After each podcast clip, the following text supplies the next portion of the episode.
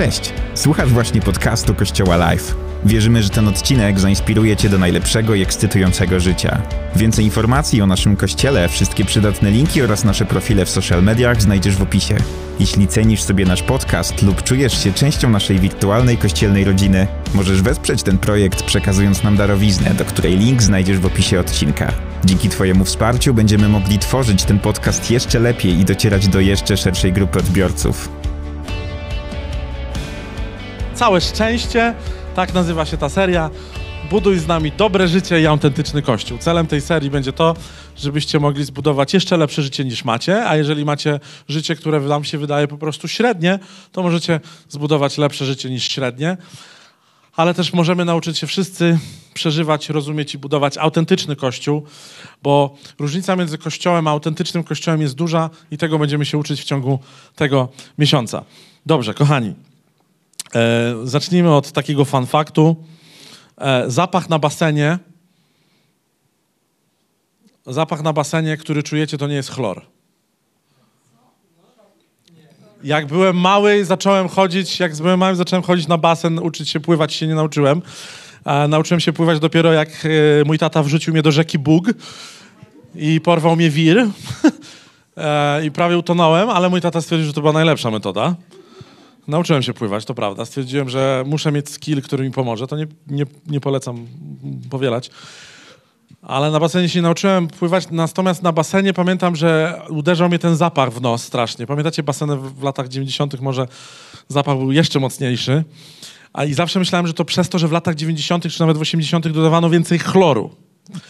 Okazuje się, okazuje się, jak mówią nam naukowcy, okazuje się, jak mówią nam właściciele basenów i ci, którzy dbają o czystość na basenach, to nie jest zapach chloru, tylko to jest zapach chlo, a, przepraszam, chloraminy. A chloramina, moi drodzy, to jest pochodna e, mieszanki chloru i moczu. Musieliście to wiedzieć, ponieważ to jest wstęp do mojego kazania dzisiaj. A, nie. Chloramina, która, która powstaje w mieszance chloru i siusiów, a jest taką rzeczą, która zaskakuje nas wszystkich dzisiaj.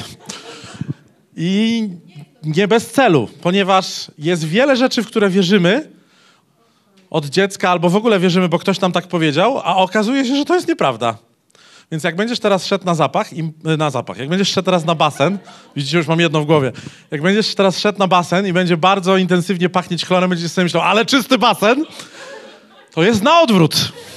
A w latach 90. pachniało mocniej chlorem, bo ludzie byli mniej kulturalni. Pomyślcie sobie o tym. Dzisiaj ubrałem się na różowo, założyłem sobie bluzę naszego zespołu LCW. Bardzo ich lubię, nawet dobrałem sobie czapkę. Ta czapka znaczy dla mnie dość dużo, ponieważ to jest historia e, mojego dzieciństwa. Sherry Coke to jest jedyna kola, którą mój tata przynosił, bo mój tata pracował w Coca-Coli przez 10 lat, moi drodzy, na Annopolu w Warszawie. Był e, na początku był magazynierem, a potem był menadżerem magazynierów. To był taki awans społeczny w latach 90. Jestem dumny z mojego taty, bo nauczył się jeździć wózkiem widłowym i nawet potrafił sześć palet tak obracać w kółko, kiedyś mi pokazał.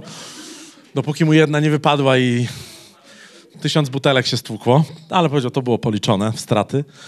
W każdym bądź razie Sherry Coke to była kola, którą dostawałem od mojego taty, kiedy przynosił puszki do domu, bo mógł je przynosić na legalu jako pracownik. I to była piękna rzecz. Byłem bardzo szczęśliwym dzieckiem wtedy, ponieważ Sherry Coke dopiero do polskich sklepów miała wejść za parę miesięcy, a ja już miałem produkt w ręku. Więc wyobraźcie sobie, kim byłem w mojej podstawówce. Kim byłem, kiedy wnosiłem puszkę Sherry Coke i mówiłem, chłopaki, mam coś, czego wy nie macie. Możecie być wysportowani, możecie mieć dziewczyny, ale ja mam Sherry Coke. Ta jakość życia szczęście, które mi to przyniosło, było dla mnie kluczowe. Historia Sherry Coke jest taka. Sherry Coke nie zostało wymyślone przez Coca-Colę, która ją produkuje do dzisiaj. A poza tym to już się nie nazywa Sherry Coke, tylko Coca-Cola Sherry, co jest głupią nazwą, no ale nieważne. Sherry Coke zostało wymyślone na nielegalu przez dwóch ludzi, którzy mieszkali sobie w Nowym Jorku i sprzedawali tak, zwaną, tak zwane napoje gazowane z takich syfonów ulicznych w 80 latach. Sprzedawali to i sprzedawali. Ludzie mówili, że ta kola jest taka rozwodniona, bo z syfonu. przydałaby się bardziej słodka i oni nie mieli co dodać, więc stwierdzili, że najłatwiej im kupić po prostu zagęszczony sok wiśniowy i zaczęli ją dodawać do coli. I ludziom tak zasmakowało to ten miks, że stwierdzili, że to jest świetny napój, czy Coca-Cola go produkuje. I oni poszli do Coca-Coli powiedzieli, że mają pomysł na napój, czy nie chcieliby od nich kupić patentu. I Coca-Cola kupiła od nich patent wtedy za zatrważające 250 tysięcy dolarów. Słuchajcie, 250 tysięcy dolarów.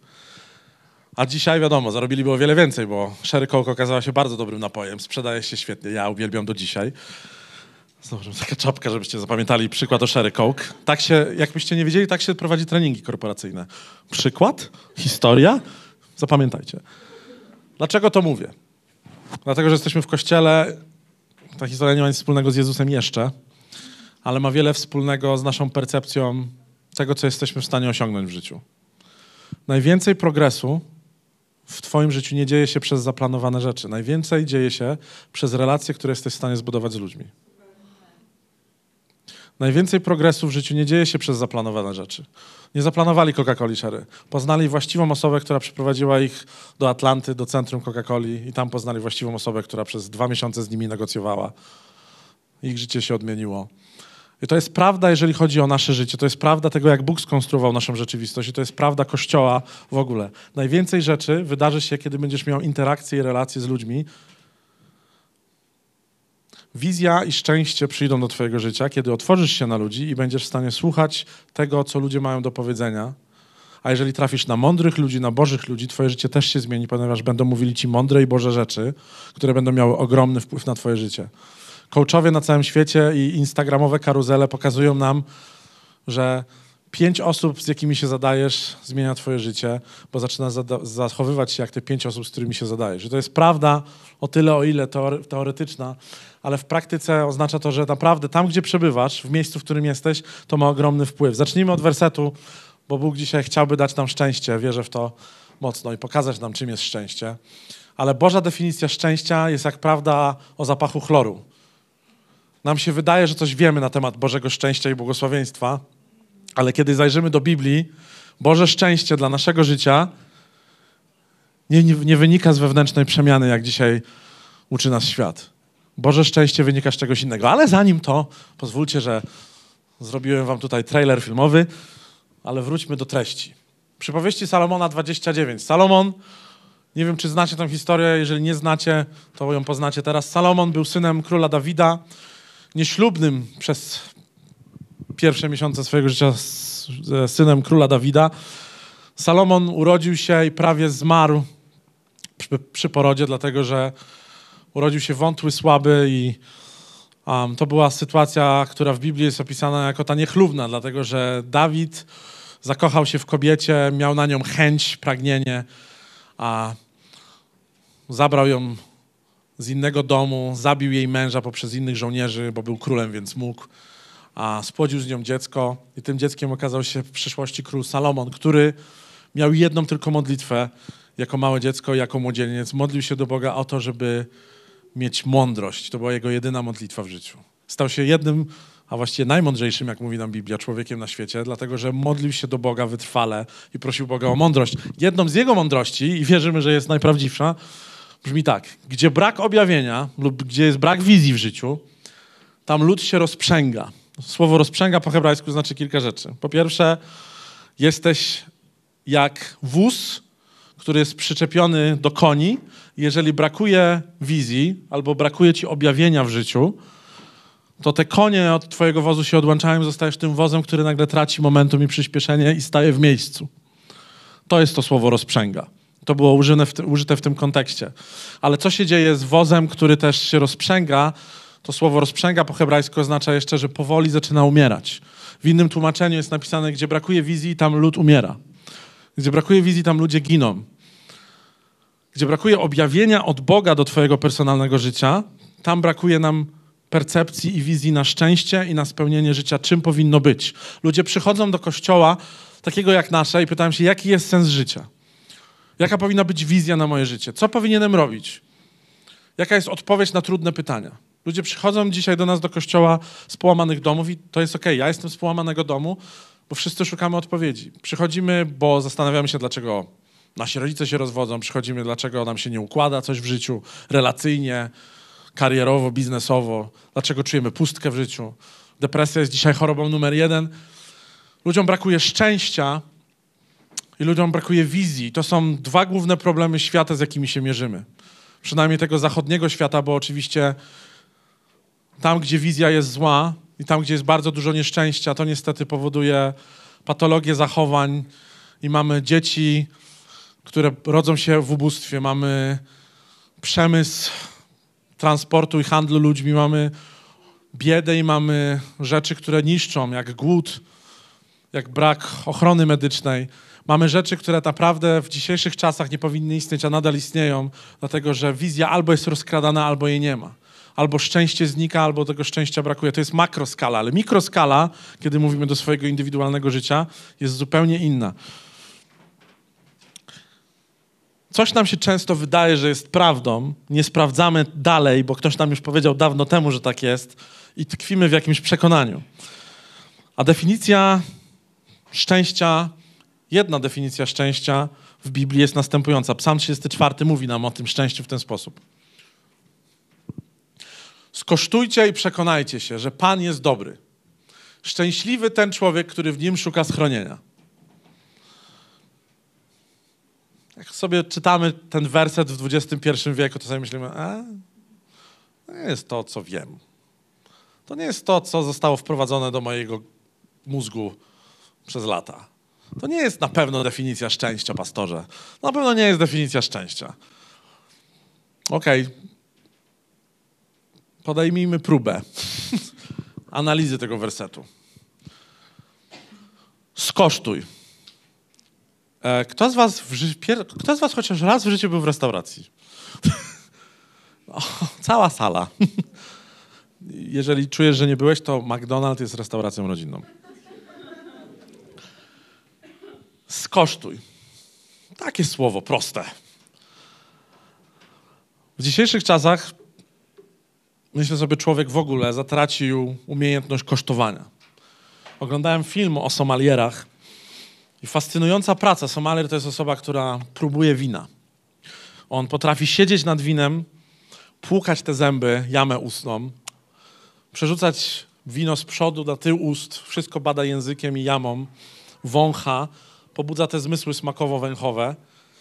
Po jakimś czasie stwierdza, no czuję tutaj nutę orzecha i maliny, a ziemia na pewno była a, nawożona bardzo dobrymi liśćmi limonki. Wiesz, i mówi te rzeczy i ty się na niego patrzysz i myślisz sobie, co jest. Kupuje wino z Lidla i myślisz sobie, no, smakuje jak wino z Lidla. Albo ktoś ci powie, że to jest bardzo dobre wino owocowe i w głowie mamy zakodowane, no, jest nuta owocowa. Prawdziwy somalier potrafi zbadać z 15 warstw, tam mówią właściwie 20, do 25 warstw smakowych i zapachowych wina. Ale niesamowite jest to, że patrzę na takiego somaliera i myślę sobie, człowiek nauczył się smakować, człowiek nauczył się rozkoszować poziomami tego, co wkłada do ust. Ludzie ograniczyli swoje smaki przez ostatnie 15 lat do bycia foodiem i robienia zdjęć w nowych restauracjach. O, patrz, jestem wielu! Mokotowska team! Zdjęcie jedzenia, wrzucasz na Instagram, hashtag byłem. I ludzie myślą sobie, wow, ale przeżycie, ale pyszne jedzenie. Jak się zapytałem ostatnio znajomego, co to znaczy, że jedzenie jest pyszne, to on się na mnie patrzy, co ty gadasz? No pyszne, no smakuje mi. Ale myślę sobie, w tej pyszności jest coś więcej. My zatraciliśmy głębię tego, żeby analizować rzeczy, które czynią nas szczęśliwym. Nie jesteśmy ludźmi, którzy poświęcają czas na to, żeby usiąść i przysiąść i pomyśleć sobie, co czyni mnie szczęśliwym. Moja żona zarzuca mi często, że nie lubię z nią jeździć na Mazury. Hmm. Ja jestem z tych ludzi, którzy nie lubią prowadzić samochodu dłużej niż półtorej godziny, bo męczę się i tracę kontrolę nad własnym mózgiem. Jest tak, że jadę półtorej godziny samochodem, nawet tempomat mi nie pomaga. To jest tak, że zaczynam się szybko nudzić strasznie w samochodzie, więc szukam jakiejś rozrywki. Muszę zmienić podcast, muszę posłuchać muzyki, muszę się nabodźcować. Generalnie nie lubię jeździć na Mazury, tylko dlatego, że podróż trwa 2,5 godziny, żeby dojechać na naszą działkę. Ale jak już tam jestem, to coś się we mnie zmienia potrafię usiąść jak ten stary kowboj na swoim ganku, spojrzeć na te drzewa, na te żaby, na te osy, na tę trawę, jak poeta. spojrzeć w niebo gwiaździste w nocy, bo naprawdę w Warszawie nie widać gwiazd tak, jak widać je w miejscach, gdzie nie ma Warszawy. Spojrzeć na to niebo i zacząć sobie myśleć, mój Boże, jak bardzo jestem ograniczonym człowiekiem, który zapomniał próbować życia i kosztować tego, co jest wokół mnie. Jak bardzo brakuje mi skupienia się na detalu, który przynosi szczęście. Położyłem się na trawie w samych majtkach, bo ludzie mówią, że fajnie jest chodzić po trawie boso i to prawda, to jest mega. Tam niektórzy mówią, że się uziemiasz, że w ogóle te elektrony i protony, coś tam się dzieje, w ogóle jesteś szczęśliwszy, to pewnie działa, bo nie znamy tajemnic trawy. Ale powiem wam, położyłem się na tej trawie ostatnio, no w majtkach do pływania i tak myślę sobie, tam kleszcze, mrówki, dobra. Taki sezon w życiu. Położyłem się i, i myślę sobie, Boże, jaki jestem szczęśliwy. Boże, leżę na trawie. Jakbym wiedział, to bym codziennie leżał. Ale ta warszawska trawa nie jest jak ta mazurska. No a gdzie się położę w Warszawie na trawę? Pod kościołem? Ale to, co próbuję wam powiedzieć, Kościele, to to, że żeby skosztować, my musimy nauczyć się naprawdę zatrzymywać. Musimy nauczyć się patrzeć na to, co chcemy skosztować, podtrzymać to troszeczkę dłużej w ustach, dać sobie czas, żeby skosztować Boga i zrozumieć, że w Nim jest prawdziwe szczęście. Żeby skosztować ludzi, którzy idą za Bogiem, żeby skosztować Kościoła, musimy dać sobie czas.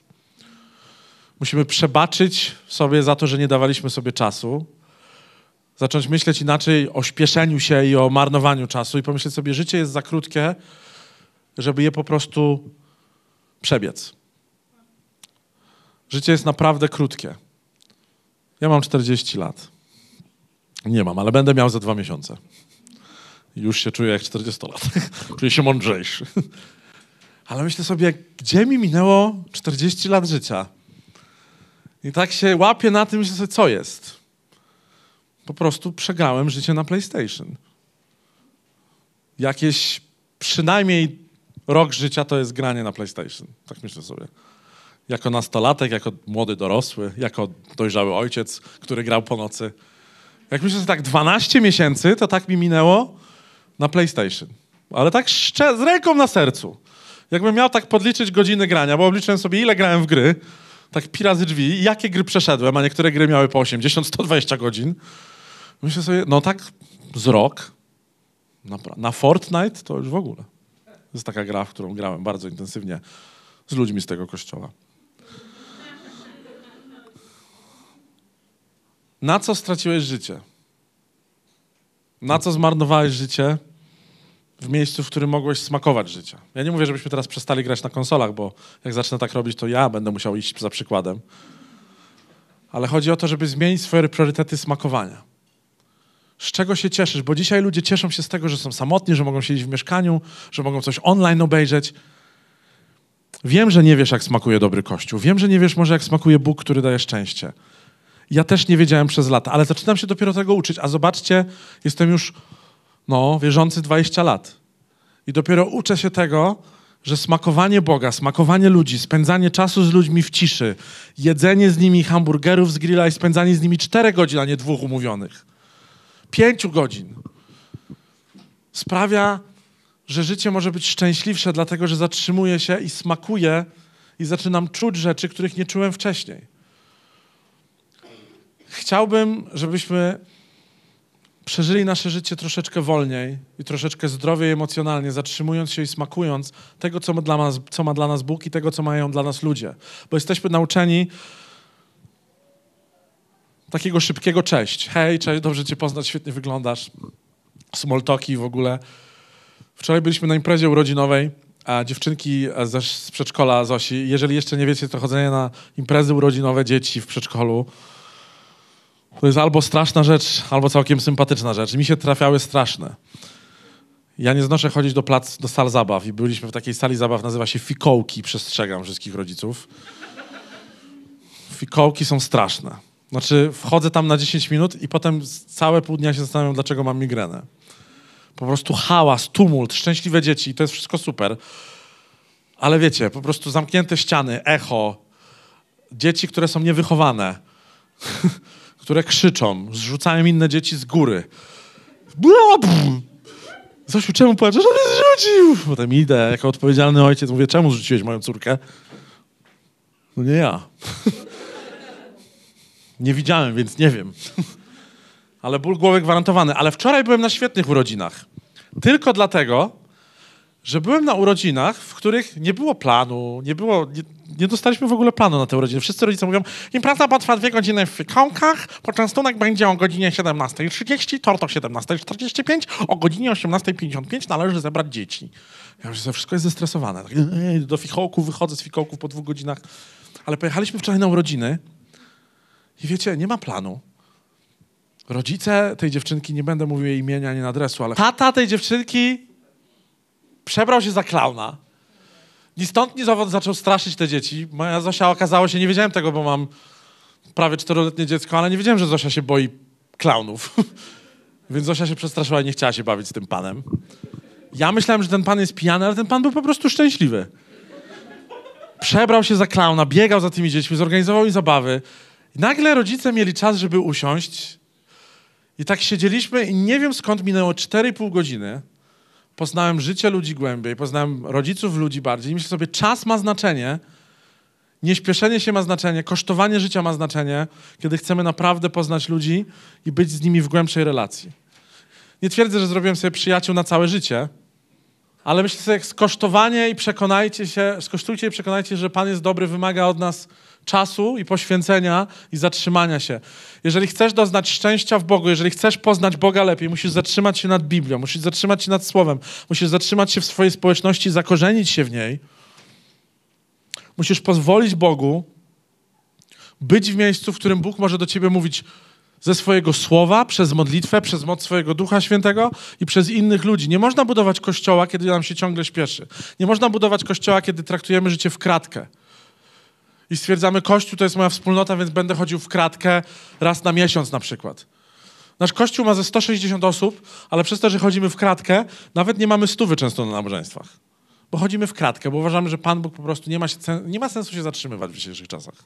Wszystko, wszystko jest online, wszystko jest na szybko. Ale tak nie jest. Jednak sztuka kosztowania i zatrzymania, próbowania czegoś jest monotonną i piękną sztuką. Żebyśmy przekonali się, że Bóg jest dobry, będziemy wtedy szczęśliwymi ludźmi i wtedy możemy szukać w Nim schronienia. Słuchaj, powiem Ci tak, nie znajdziesz schronienia w Bogu, jak ciągle się śpieszysz, bo ominiesz Pana Boga na mapie swojego życia. Nie znajdziesz schronienia ani twierdzy warownej, jak mówi Pismo,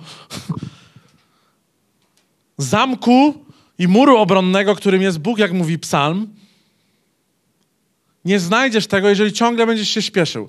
Ja przejeżdżam przez Nidzice na swoją działkę na Mazury ostatnie dwa lata. Dopiero w zeszłym miesiącu skapnąłem się, że jest tam Zamek Krzyżacki. Bo tak się śpieszę, jadąc na działkę. A w Nidzicy jest zamek. I następnym razem stwierdziłem, zatrzymam się, bo myślę, nie byłem na zamku w Nidzicy. No nie byłem. A jest zamek zbudowany w 1400 którymś roku. I myślę sobie, zamek jak zamek, pewnie kupa gruzu, ale tak jest z naszym życiem. Ty chcesz przeżyć Pana Boga, ty chcesz, żeby Bóg odpowiedział na Twoją modlitwę, chcesz zobaczyć, jak słowo Cię zmienia, a tak biegasz.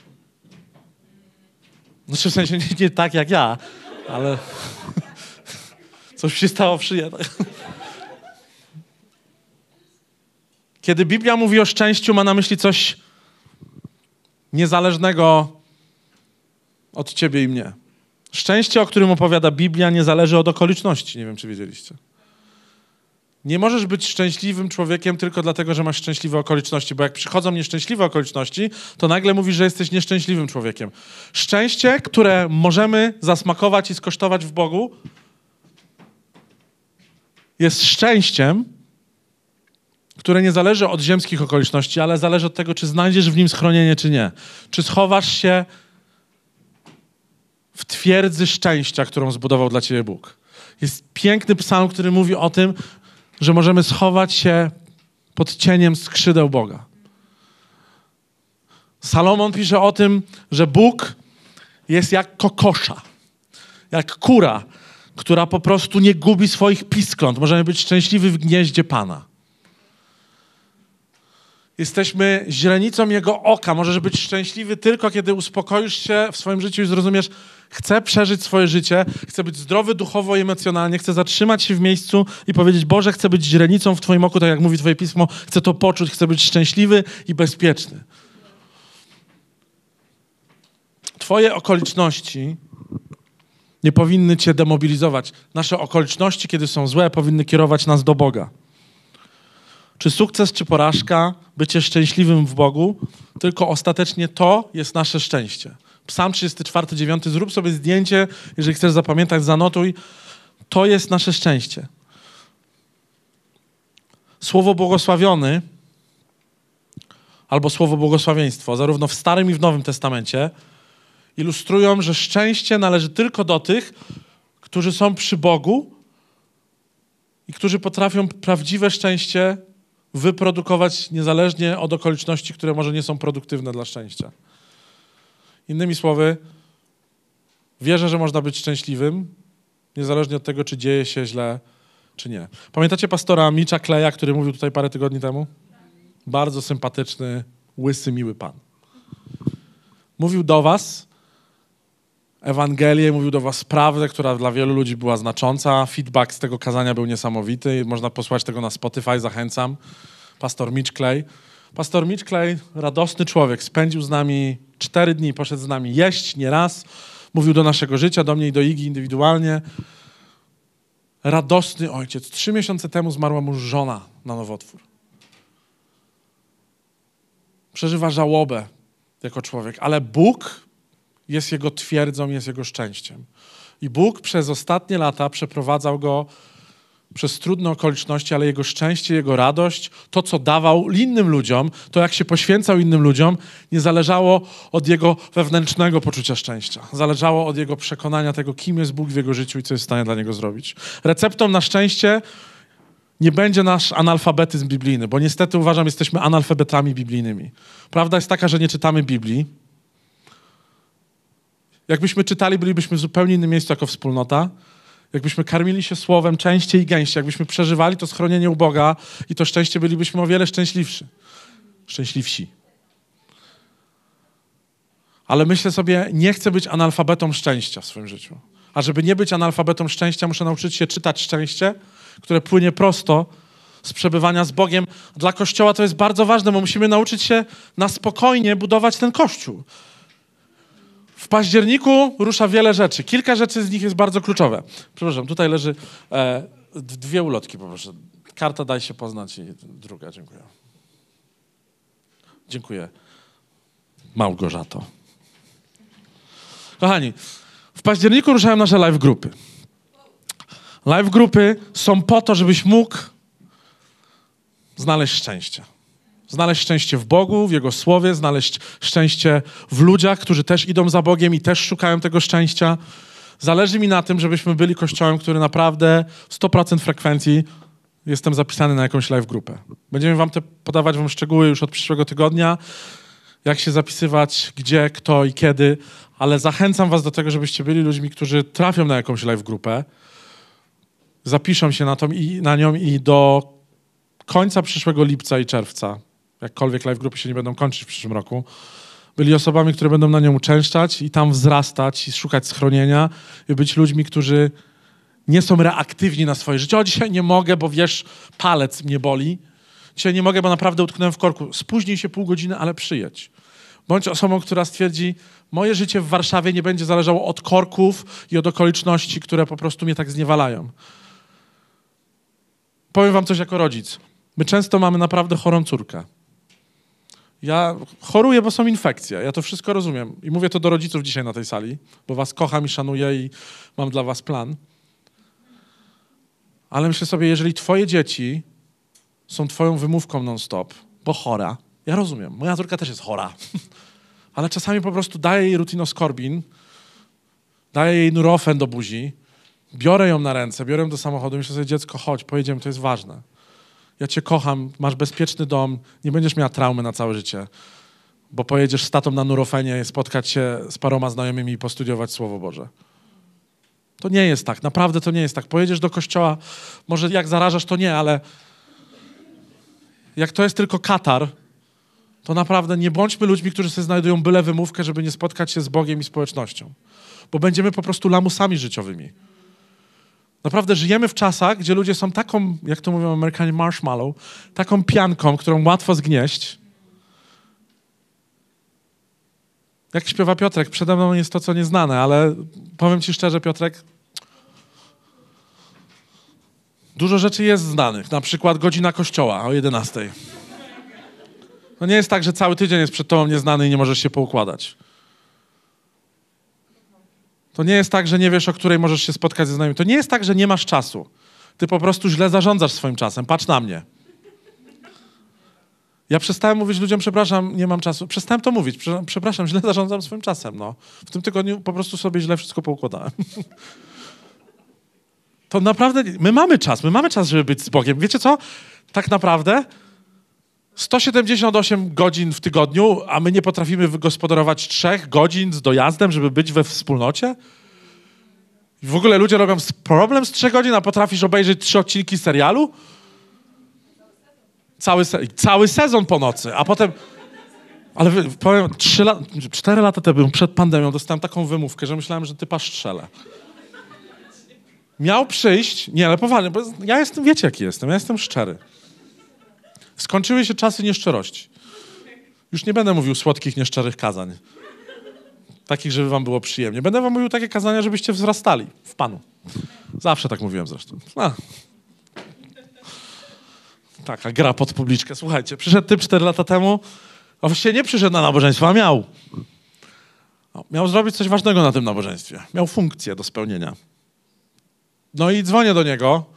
Nie byłem zły. Ale pytam się, co się stało. No przepraszam, ale do czwartej oglądałem serial. I nie to, że chłop miał 18 lat. No 33. Ja myślę sobie, co jest w dzisiejszych czasach z ludźmi? Ja, to wynika z tego, że my nie traktujemy swojej duchowości na tyle poważnie. My nie rozumiemy, że my jesteśmy najpierw duchowymi istotami, a potem fizycznymi. Wy nie rozumiecie, że wasza przyszłość leży w Bogu, że nasza wieczność będzie z Bogiem, a dzisiaj traktujemy swoje życie jako taką, no przelotnie taką. No Kościół to jest takie przelotne, dobra wspólnota, coś tam zrobi, coś tam nie. Czym jest prawdziwe szczęście według Jezusa? Czym jest prawdziwe szczęście według Jezusa? E, David, Sandra, czy mogę was prosić żebyście z krzesłami weszli na tą scenę? Gosia, czy mogłabyś przynieść tą miskę z wodą?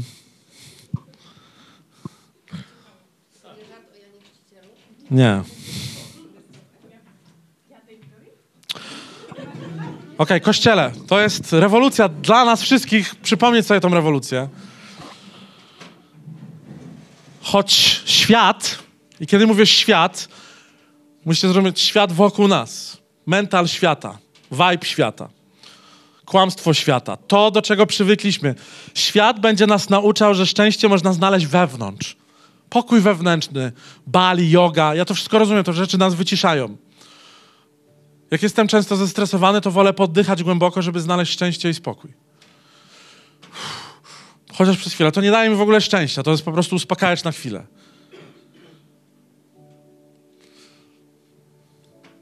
Wiecie, dlaczego księżniczka nie mogła zasnąć na ziarnku grochu? No, jakieś odpowiedzi? Bo, bo było ziarnko grochu. Księżniczka nie mogła, ja jeszcze raz wytłumaczę wam tą bajkę dorośli, bo nie rozumiecie. Księżniczka nie mogła zasnąć na ziarnku grochu, bo było ziarnko grochu.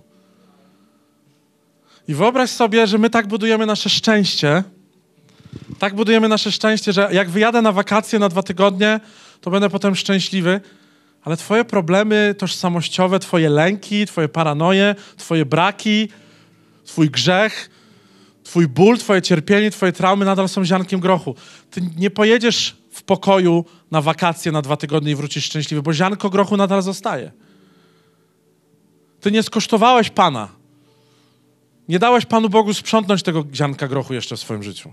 My nadal jesteśmy ludźmi, którzy się śpieszą i mówią, a walnę się na ten materac, zasnę, nieważne, że tam jest ziarnko grochu. Jezus mówi tak. Świat was będzie uczył, tego nie mówi Jezus, to jest interpretacja, że szczęście można znaleźć wewnątrz. To jest to, co Jezus mówił do młodego człowieka, który się go zapytał, co trzeba zrobić, żeby pójść za nim. Jezus nam mówi wyraźnie w Ewangeliach, że szczęście tylko i wyłącznie można znaleźć w służbie innym. W byciu dla drugiego człowieka. Nie możesz znaleźć innego sposobu na szczęście. Szczęście znajdziesz w Bogu, kiedy po prostu stwierdzisz, zaufam Mu i moje szczęście nie zależy od okoliczności, tylko od Boga. A drugie szczęście to ludzkie szczęście w wymiarze bycia tutaj zależy tylko od tego, czy służymy ludziom i jak bardzo chcemy służyć ludziom. Jak bardzo chcemy, żeby ludzie byli obecni w naszym życiu i jak bardzo chcemy spalić się dla ludzi, jak bardzo chcemy wydać swoje życie dla ludzi, dla swojej rodziny, jak bardzo chcemy poświęcić się dla swoich dzieci, jak bardzo chcemy poświęcić się dla, tego, dla swojego współmałżonka, jak bardzo chcemy poświęcić się dla lokalnej społeczności, dla sąsiadów. Prosta rzecz. Moja sąsiadka ostatnio chorując na nowotwór obudziła się z ogromnym bólem. Jej mąż nie był w stanie zawieść. Nie pomyślała nawet, żeby zapukać do któregoś z sąsiadów, bo pomyślała że żaden sąsiad nie zawiezie mnie w nocy o północy do szpitala. Czekała na Ubera. Akurat wychodziłem z psem, bo skończyłem oglądać trzy odcinki serialu. Wychodzę z Nacho i patrzę, ona zgina się w bólu przed bramą. Myślę, Agnieszka, co jest? Mówi, nie, mam taki ból, straszny ból ją złapał. Była po wielu operacjach, miała nowotwór. Myślę, Aga, to ja cię zawiozę. Zostawiłem psa. Nie, nie, nie, już jedzie Uber. Ale po co Uber? Przecież mogłaś zapukać. Światło się świeciło, mogłaś zapukać. Cokolwiek, jesteśmy sąsiadami. Koniec końców zawiozłem ją. Spędziliśmy cztery godziny w szpitalu. Polska. Nieważne, w każdym razie dzisiaj jak przychodzi, nie uśmiechała się do nas. dzisiaj jak przychodzi, to macha do biura. Tak. Jezus pokazał kiedyś, że najlepiej jest służyć ludziom w najbardziej radykalny sposób. Ja dzisiaj zademonstruję wam mycie stóp. Umyję stopy Dawidowi, umyję stopy Sandrze. Ale nie po to, bo lubię myć damskie stópki i męskie stópki. Ale chcę wam pokazać, Jezus to zrobił, Jezus to zrobił, żeby, żeby apostołowie zapamiętali wizual, żeby zapamiętali obraz że nie ma piękniejszej rzeczy, Milena, przyniesiesz mi ręcznik, bo nie pomyślałem o tym elemencie, nie ma piękniejszej rzeczy, niż po prostu usłużyć komuś. Jezus mył stopy nie dlatego, ich stopy nie są brudne. On ma w butach, ona ma w sandałkach, zrobiony pedikur. Nie mają grzyba, wiem, bo to są moi przyjaciele. Ale wiecie, Jezus mył stopy apostołom, którzy chodzili w sandałach po piachu, gdzie nie było pedikurów, manikurów, obcinaczy do paznokci. Ludzie wycinali sobie paznokcie nożem, jak mieli. A nie było wtedy też noży tak dostępnych. Wiecie, że ludzie chodzili do kowali, żeby obcinać paznokcie? Fun fact kolejny. Dużo się nauczycie w tym kościele, jak będziecie tutaj 12 miesięcy. Ale dzisiaj to nie jest poświęcenie umyciem stopy, ale obraz jest ten sam. Żeby zrobić coś dla człowieka, żeby ten człowiek doznał miłości od Boga przez ciebie, ty musisz znaleźć szczęście w tym, że chcesz usługiwać innym.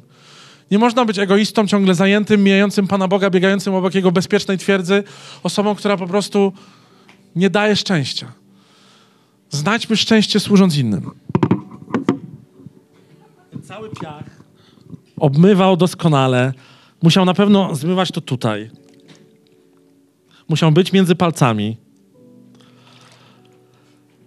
Wiecie, Jezus to zrobił, apostołowie się patrzyli, co on robi. Po co to robi? Czystej, ciepłej wodzie. Dzięki, Sandra.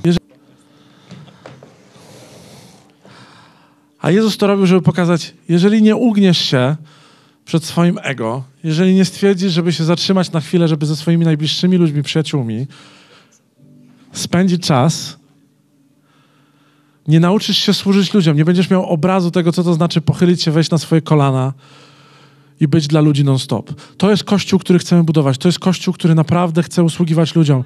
Jesteśmy trudnymi ludźmi, ja to wiem. Jesteśmy ludźmi po przejściach, ja to wiem. Jesteśmy, jesteśmy ludźmi z paranojami. David, pierwszy raz w życiu dotykam twoje stopy. Tak, tak. Jest to, tak, stopy. Ale masz fajne palce. Duże. Ale Jezus mył między paluszkami. Ale zobaczcie, jak, zobaczcie, jakie to jest w dzisiejszych czasach niekomfortowe dla nas. Ale fajnie, bo nie masz żadnych stwardniałych tych. Byłeś na tym? Byłeś na pedi? Nie, nie. Dbam o swoje zdrowie. Dzięki. Dziękuję wam, kochani. Posprzedacie po sobie, bo już wam nie usłyszę w tej kwestii, ale...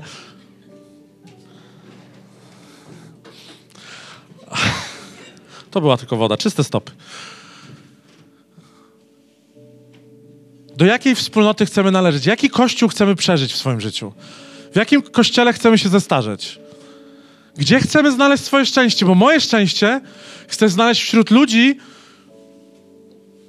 którzy nie będą robili wymówek w stylu nie mogę czegoś zrobić w swoim życiu, nie mogę iść za Bogiem, dlatego chcę, żebyśmy znaleźli bezpieczeństwo w Bogu i powiedzieć, Boże, poświęcam się dla Ciebie, bo Ty poświęciłeś się dla mnie. To Ty uklękłeś przede mną, to Ty umyłeś mi stopy, to Ty jesteś tym Bogiem, który umarł za mnie, zmartwychwstał dla mnie po to, żebym miał życie, żebym miał przebaczenie od grzechu, po to, żebym mógł je zanieść dalej. Bo najważniejsze jest w dzisiejszych czasach to, żebyśmy mogli dać szczęście. Żebyśmy mogli to szczęście znaleźć i dać je dalej. Ludzie są nieszczęśliwi, ludzie są bez nadziei. Największym deficytem XXI wieku jest brak nadziei. Na Mokotowie, na Bemowie, w Prepratrum Warszawy, w Szczecinie, w Gdańsku, gdziekolwiek. Ewangelia pokazuje nam, że prawdziwe szczęście to nie jest szczęście znalezione wewnętrznie w połamanym człowieku. To szczęście, które możemy znaleźć w naszym Ojcu, który nas stworzył i wie, co jest dla nas dobre. To szczęście, które jest całościowe, to jest całe szczęście, o którym mówimy w tym miesiącu. Nie wyobrażam sobie kościoła, który sprawia, że ludzie są nieszczęśliwi, a są takie kościoły. Przez sezony czasami kościół może taki być. Być może ludzie są zgubieni, być może zapomnieli o tym, gdzie jest prawdziwe szczęście, ale całe szczęście mamy Boga. Całe szczęście możemy znaleźć w Bogu. Pełnię szczęścia, pełnię wizji, pełnię obrazu, która sprawi, że nie umrzemy, ale będziemy jak ten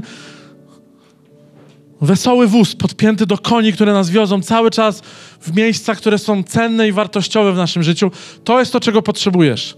To jest to, czego potrzebujesz, bo często zatrzymujemy się w życiu i myślimy sobie, nie potrzebuję kościoła, bo jest mi niepotrzebny. Potrzebujesz kościoła, zdrowego kościoła, w którym będziesz szczery do bólu, w którym powiesz przed Bogiem, przed ludźmi, to jest ten sezon, potrzebuję, żebyście modlili się o mnie, o moje dzieci, o moją przyszłość, o moje studia, o moje plany. Potrzebujesz wspólnoty, która da się poznać i która pozna Ciebie. Nie możesz być anonimowy całe życie. Nie możemy być tylko ludźmi, którzy spotykają się z znajomymi, mamy smoltoki przy ognisku. Potrzebujemy czterech godzin przy grillu. Potrzebujemy dziesięciu godzin w kościele, czasami na modlitwie. Potrzebujemy uwielbienia, w którym będziemy mogli skupić się. Potrzebujemy dać siebie i powiedzieć, chcę mieć miejsce w służbie. Chcę znaleźć swoje miejsce w kościele i robić coś dla ludzi. Bo Kościół to nie jest tylko niedziela, to są trzy godziny z dojazdem często, wyrwane z tygodnia, ale to jest 24 godziny na 7, kiedy możemy być szczęśliwymi ludźmi, kościołem, który służy i uczy się tego, jak kochać i być szczęśliwym, a to szczęście będzie emanowało z nas. Sylwester dzisiaj wszedł do sali. Gdzie jest Sylwek? Poszedł się zająć dziećmi. Gdzie? Gdzie jest? O, tu jesteś. Sylwek dzisiaj wszedł, powiedział Maciek dzisiaj czuje taką dobrą energię. Sylwek jest bioenergoterapeutą. Nie, nie, nie jest, ale Sylwek mówi, ale dzisiaj dobra energia, dzisiaj będzie dobre nabożeństwo. Zawarczał jak tygrys i poszedł. Ja myślę sobie, amen. Bo kiedy jesteśmy szczęśliwi, jest dobra energia, bo ludzie czytają Ewangelię poprzez szczęście. Jak jesteś smutnym chrześcijaninem, który nie praktykuje szczęścia Ewangelii, który nie mówi o Chrystusie z pasją, który nie mówi innym ludziom, słuchaj, Jezus zmienił moje życie, Bóg jest dobry, może zmienić twoje życie. Przyjdź, Przyjdź, Bóg chce na pewno znaleźć sposób na to, żebyś ty też znalazł szczęście. Ma dla ciebie odpowiedź i doskonały plan. To jest kościół, który budujemy. To jest kościół, live kościół, który na Mokotowie, w Warszawie wierzę, że, wierzę, że będzie dawał ludziom prawdę, która ich wyswobodzi. Ewangelię, która ich zmieni. Mamy wspaniałych ludzi w tym kościele, wspaniałych liderów, ale potrzebujemy więcej ludzi, którzy powiedzą tak Jezusowi, będą chcieli wziąć na siebie odpowiedzialność. Ale do tego potrzebujemy kilku miesięcy treningu. Potrzebujemy, żebyście byli włączeni. Potrzebujemy, żebyście zapisali się na live grupy, żebyście zostawili swoje dane kontaktowe. Jeszcze w starej wersji, ale już niedługo będziemy mieć kuary przyczepione do tych krzeseł. Będziecie skanowali kuara i będziecie mogli robić, co tam chcecie, zapisywać się, wypisywać. Będziecie mogli robić cudowne rzeczy. Te karty leżą tam na stoliku. Daj się poznać. Zostaw nam swoje dane. Powiedz, hej, byłem pierwszy raz albo jestem któryś raz. Kościół nie ma moich danych Mamy wszystkie RODO, nie będziemy dzielić się dalej. To jest tylko dla nas wewnętrzne księgi parafialne, jak to się mówi w tym kraju.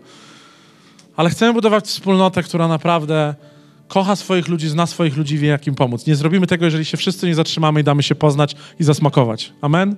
Wstańmy kościele, będziemy śpiewać ostatnią piosenkę. I ta piosenka będzie wyrazem wdzięczności za to, że możemy być w tak pięknym miejscu. Mamy nadzieję, że ten odcinek Cię zainspirował.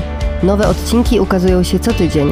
Pamiętaj, że możesz odwiedzić nas w każdą niedzielę, a więcej informacji o naszym kościele znajdziesz na livechurchwarsaw.com.